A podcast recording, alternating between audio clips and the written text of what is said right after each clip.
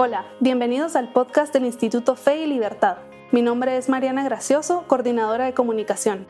En este espacio conversamos con expertos, analizamos posturas sobre economía, religión, libertad y más.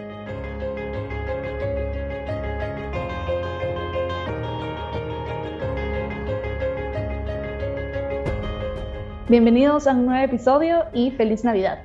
En el episodio de hoy nos acompaña Gabriel Zanotti, director académico del Instituto Acton y autor de numerosos libros. Además, Gabriel es miembro del Consejo Consultivo Internacional del Instituto Fe y Libertad, así que estamos muy contentos de que nos acompañe. Gracias, Gabriel, y bienvenido. Gracias a ustedes por, por tenerme, como dicen los norteamericanos. Thank you for having me. Con gusto. Y bueno, hoy vamos a hablar del significado de la Navidad y para ponerlos un poco en contexto, hace unos años Gabriel escribió un artículo para su blog, para su blog personal que luego se republicó en el blog de, del Instituto Acton, en el que analiza el significado de la Navidad y para hacerlo explica la relación que existe entre la Navidad y el pecado original, la crucifixión y la resurrección de Cristo. Estoy en lo correcto, Gabriel. Sí, entonces yo hacía un recordatorio de todas esas cuestiones. Sí. Y bueno, entonces para, para comenzar, eh, quisiera preguntarle cuál es el vínculo entre el pecado original y la Navidad y si de cierta forma la Navidad es el inicio de, del cumplimiento de esa promesa que hizo Dios eh, cuando, cuando expulsó al, al hombre del Edén. Claro que sí, porque algo muy olvidado es que el cristianismo no tendría sentido sin el pecado original. Justamente, dado el pecado original, dado, dado que desobedecimos intelectualmente la voluntad de Dios, entonces eh, ahí viene la primera promesa de la redención. La primera promesa de la redención ya está en el Génesis, cuando Dios ya un poquito enojado, ¿no? Se refiere a la serpiente simbólicamente, ¿no?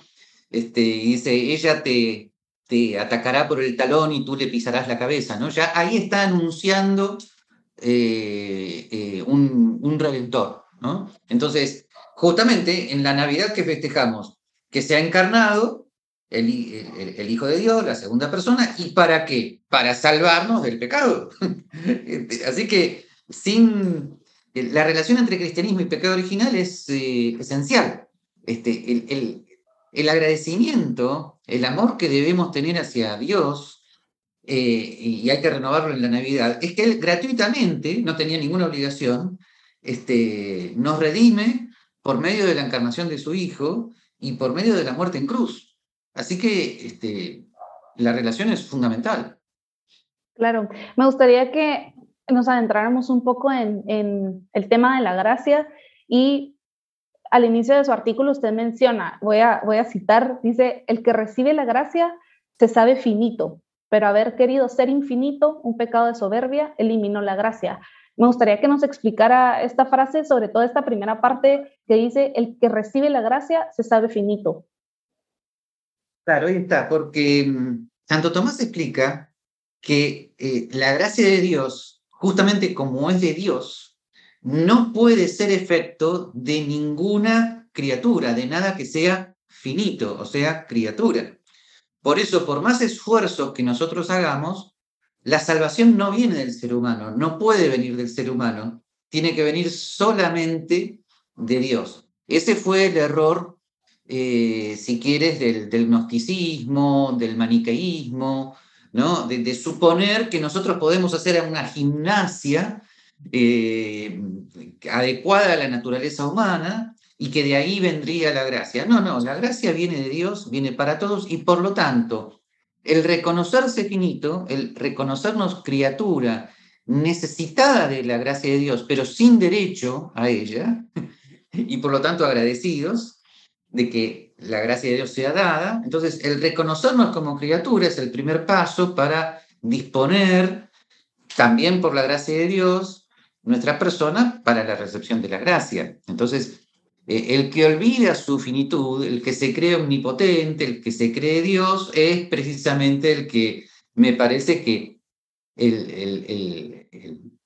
es, alguien con el cual Dios va a tener que trabajar adicionalmente para, para, que, eh, para, que pueda recibir la gracia. ¿no? Este, uno de los misterios de la relación entre la gracia de Dios y el libre albedrío es que la gracia siempre se recibe este, este, por la gracia de Dios. Incluso cuando una persona dice sí, también está movido por la gracia de Dios. O sea, al disponerse a la gracia de Dios está movido por la gracia de Dios. Este, el misterio consiste en que eh, solamente el ser humano, eh, por medio de su libre albedrío, puede decir que no. O sea, el ser humano puede decir que no a la gracia. Pero cuando el ser humano dice sí, también está movido por la gracia. Qué, qué interesante. Y quería preguntarle, quizá ahora, eh, pues la única gracia que conocemos es la que recibimos ahora, porque, ¿verdad? Es, es, es la situación en la que estamos, pero quería preguntarle cómo era la gracia antes de la redención, antes mm. de que Cristo muriera por nosotros y resucitara, ¿cómo podemos entender mejor lo que perdimos a causa del pecado original? Y esta pregunta va un poco de la mano con una parte en de su artículo en la que dice que, que si nosotros pudiéramos vernos como nos mira Dios, quedaríamos horrorizados con el retrato de Dorian Gray que somos realmente. A ver, comencemos con lo primero. Eh, tenemos habitualmente olvidado cómo estábamos, cómo éramos antes del pecado original, porque la, visión que tenemos del paraíso originario se ha reducido a una especie de película imaginaria, donde estaban Adán y Eva en una especie de isla paradisíaca, y tenemos esa imagen, y esa imagen no nos permite profundizar en lo que era la relación con Dios, porque ya suponemos que es como una especie de cuentito simbólico, pero no. Hay que tener plena conciencia de que estábamos en lo que algunos teólogos llaman la gracia de Dios, gracia deiforme, ¿no? Y esa gracia implicaba una total armonía con Dios. Eh, nuestra sensibilidad y nuestro intelecto estaban totalmente en armonía y nuestra amistad con Dios era perfecta por el lado de Dios. Es más, es, eh, a mí siempre me ha conmovido esa parte donde en el Génesis dice que Dios bajaba al atardecer a conversar con nosotros. ¿no? Imagínate un atardecer donde todos los días conversaras con Dios. Es, bueno, en realidad es inimaginable, eh, eh, pero, pero un poquito de reflexión sobre lo que es Dios y sobre lo que es el ser humano nos dice que mm, paradójicamente, aunque nuestra naturaleza es finita, por nuestro intelecto y nuestra voluntad, estábamos destinados desde el inicio a esa amistad sobrenatural con Dios, que se corta precisamente por un pecado de soberbia, por el querer ser como dioses. El pecado original nunca pudo haber sido un pecado de sensibilidad. Adán y Eva eran matrimonio perfecto. El pecado original fue un pecado de soberbia. Em, ¿Y cómo quedamos después del pecado original? Eh, y eh, muy heridos. No destruidos, pero muy heridos. Entonces, efectivamente, em, esto también lo han dicho algunos grandes teólogos, si pudiéramos ver cómo está nuestra alma desfigurada por el pecado, nos horrorizaríamos. Eh, pero bueno, así somos los seres humanos después del pecado original. Sencillamente somos sensibles a, los, a solamente a lo que vemos, entonces nos acicalamos, nos peinamos, nos ponemos perfumes, nos bañamos, pero con el alma, que es la parte esencial del cuerpo, con el alma hay que hacer lo mismo. También tenemos que bañarnos cada tanto este, eh, y, preparar, y preparar nuestro rostro para, para, para, para verlo a Dios. ¿no? Así que, eh, de alguna manera, la higiene es una concepción integral, ¿no? Y, la higiene del alma viene por estar siempre recibiendo los sacramentos que nos conducen a la gracia de Dios.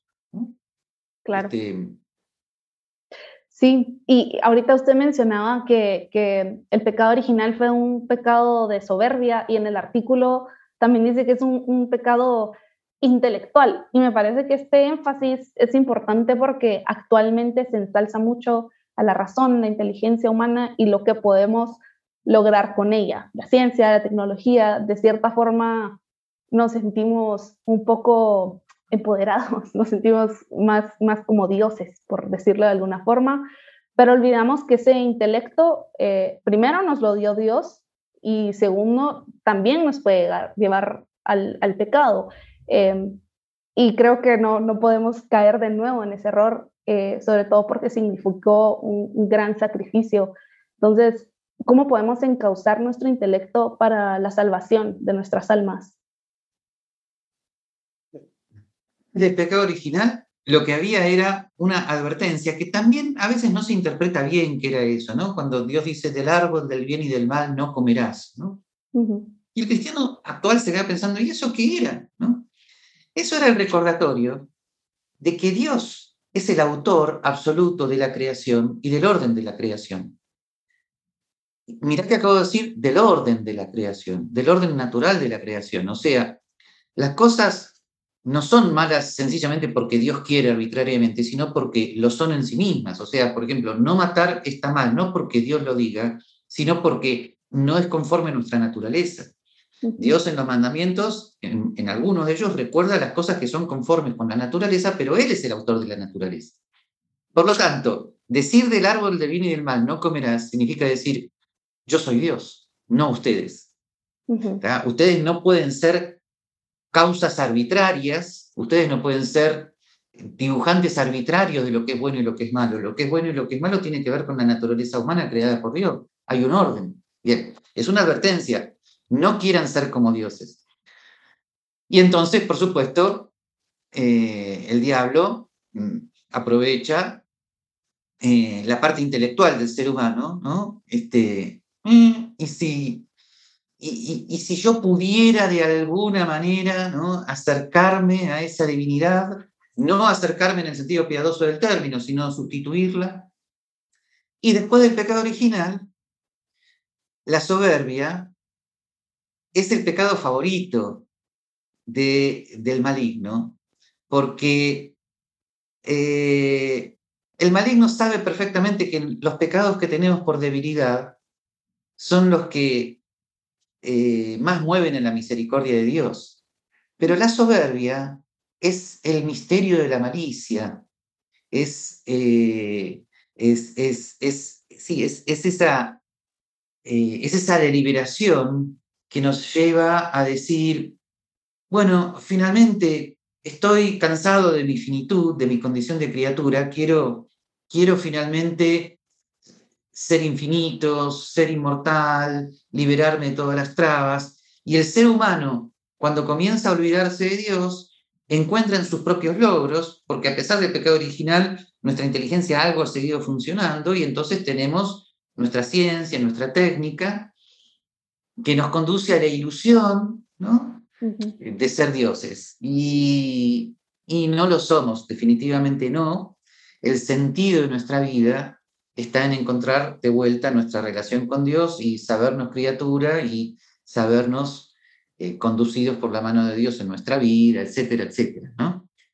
Eh, así que eh, yo te diría, la gran tentación del ser humano es precisamente querer superar su finitud, querer superar su condición de criatura, querer ser él el dominus. Y mira, ahí hay una cosa interesante. En el Génesis, Dios dice, multiplicaos y dominad la tierra. Ah, sí, dominad lo que Dios nos ha dado para nosotros y por lo tanto puede estar bajo nuestro legítimo dominio. Pero si por dominio se entiende yo soy el dominus absoluto, el Señor absoluto, ah, ah, eso, eso ya es otra cosa, ¿no? Es una tentación permanente. Eh, eh, este, es difícil evitarla. Eh, y es la tentación que también te lleva luego a los otros males, ¿no? Porque Termino con esto. Una cosa es saberse pecador y pedir perdón. Y otra cosa es, por el intelecto, tener la tentación de decir, ¿y si los pecados en realidad no lo fueran? ¿Y si yo fuera dueño absoluto de mi vida? Pero eso es un pecado soberbio. No es el típico pecado de debilidad. Ay, me comí la torta que no debía. Bueno, por ahí Dios te perdona, pero el nutricionista no. Pero, pero, pero, ¿y si, ¿y si el intelecto me tienta a decir, y si lo que es pecado no lo es, and that's it. Eso es un, e, ese, esa es una tentación intelectual. Y por eso es el origen de todas las demás. Porque vuelvo a decirte, por algo en el Evangelio, Dios se conmueve frente al que se reconoce pecador, pero no frente al fariseo que se considera inmaculado. Ahí Dios se enoja un poco, sepulcros blanqueados, se enoja. También nos va a perdonar, no nos preocupemos, pero, pero hay un enojo que con el pecador, perdón, que con el que se reconoce pecador, Dios no tiene. Es cierto. Antes de, pasar a la siguiente pregunta, me gustaría que nos aclarara, bueno, nosotros creemos eh, en, nuestra alma eh, infinita, ¿verdad? Nosotros, nuestro cuerpo muere, pero nuestra alma eh, permanece. ¿Cuál es, ¿Cuál es la diferencia entre eso y, y la finitud que, explicaba. Esta alma que subsiste, como dice Santo Tomás, es finita, es limitada. Lo que ocurre es que eh, permanece después de la muerte eh, porque, su, porque de ella emergen la inteligencia y la voluntad que, eh, que implican una, lo voy a decir rápidamente, una espiritualidad que no se reduce a ser la organización del cuerpo. Pero atención que en esto Santo Tomás como teólogo es muy estricto, atención, ¿no? Nosotros cuando decimos el alma permanece después de la muerte, algunos cristianos se imaginan, y no cristianos, se imaginan algo como la película Ghost, la sombra del amor, ¿no? Como que va a haber espíritus dando vueltas por aquí, por allá, un fantasmita, ¿no? Como que vamos a tener una vida después de la muerte similar a esta, pero sin cuerpo. Bueno, no, no, no, nada de eso. Que el alma permanece significa que el alma inmediatamente, inmediatamente es elevada, pero mejor dicho, es llevada al juicio particular, en el cual Dios eh, va a ser nuestro juez y, luego, por supuesto, en el tiempo de Dios vendrá el, juicio universal. ¿no? Este, pero en Santo Tomás aclara como teólogo que no hay una almita volando dando vueltas. No, no, no. Hay, hay eh, esperemos todos, un paso inmediato a purgar nuestras faltas y, y luego encontrarnos directamente con Dios, elevados por la gracia de Dios, ¿no? a lo que los teólogos llaman el lumen gloria, para que nosotros, seres finitos, podamos estar contemplando nada más ni nada menos que la esencia de Dios que antes de la muerte nos es desconocida y la conocemos solamente por la revelación, que no es poca cosa, por la filosofía que concuerda con la revelación, diciendo Dios es causa primera, pero no es que lo conozcamos a Dios en sí mismo, de manera directa. Para eso necesitamos la elevación de nuestro intelecto y de nuestra voluntad por la gracia de Dios para que se produzca el milagro que lo finito pueda conocer lo infinito. Y esto es tan inimaginable, tan absolutamente fuera de nuestra concepción, que por algo Jesucristo dice, ni ojo vio, ni oído escuchó lo que Dios tiene preparado para los que eh, nos aman, eh, para los que le aman. ¿no? Em, ojalá hubiera una imagen atractiva, pero no la hay. Eh, acá nos tiene que mover la fe en, y tal vez, tal vez lo único que tenemos es una especie de lenguaje, ¿no? Que nos habla de, hay algo infinito, y espero que el tema de lo infinito pueda eh, movernos un poco a, a, la esperanza de lo infinito, ¿no? Eh, pero por lo menos, mira, me estoy filosofando demasiado, una deformación profesional. Para el cristiano, ¿el cristiano dónde tiene su esperanza? En la cruz y en la resurrección. Porque en la cruz, ahí se ve lo que significa un amor infinito. Sí. ¿No? Eh, y ese Jesucristo que resucita, bueno, eh, ahí yo creo que está la mejor imagen de lo que es lo infinito. Sí. Bueno, y para, para terminar, con base en todo lo que hemos conversado, ¿cuál es entonces el verdadero sentido de la Navidad y quizá el espíritu navideño real primero, recordar todo esto, y una vez que los recordamos, una vez que decimos, ah, no, Jesucristo vino para salvarme a mí y de manera directa y personal, ¿no? Jesucristo nace para salvarme a mí y me tiene, nos tiene a cada uno de nosotros con nuestro nombre de manera personal. Y murió por mí, dio la vida por cada uno de nosotros. Entonces, la Navidad significa un momento de agradecimiento y un momento de gran esperanza, porque, bueno, esto depende de ciertas perspectivas, pero quiero decir, em, por algo el cristianismo no es ni política ni medicina. Eh, donde podemos tener fundadas esperanzas, ¿no? Ojalá me curara del cáncer, ojalá este, hubiera un sistema político justo, ojalá, ok, pero esas cosas están bien.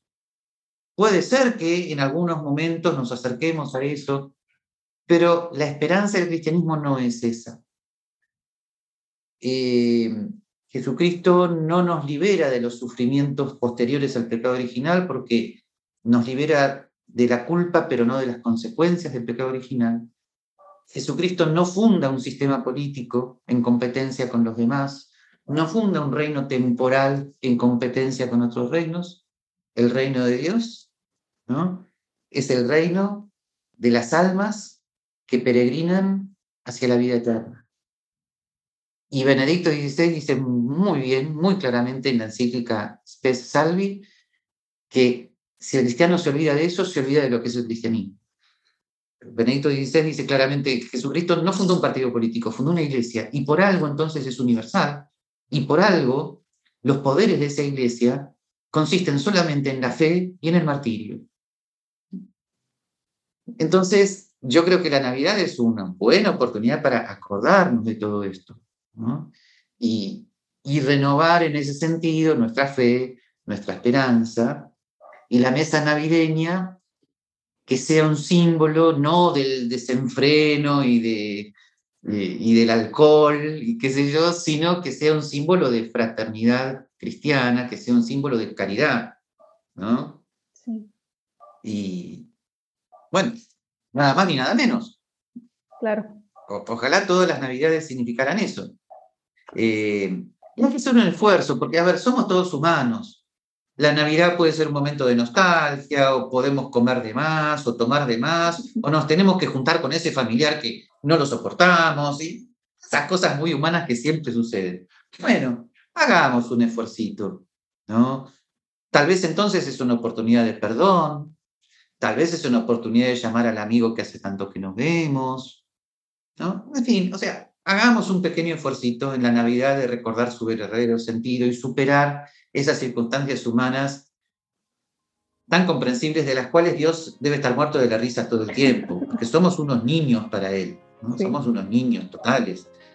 Este, así que eh, que sea una oportunidad para eso, para perdonar al familiar, para compartir con el amigo lo que hace milenios que no hacemos, etcétera, etcétera. Eso. Muchísimas gracias, muchísimas gracias Gabriel por acompañarnos y también gracias a todos los que nos escuchan desde casa. Esperamos que esta conversación les haya permitido ver la fiesta de hoy con otros ojos. Los invitamos a visitar nuestra ah. página web www.felibertad.org para conocer más sobre nuestro trabajo. Muchísimas gracias por acompañarnos y feliz Navidad.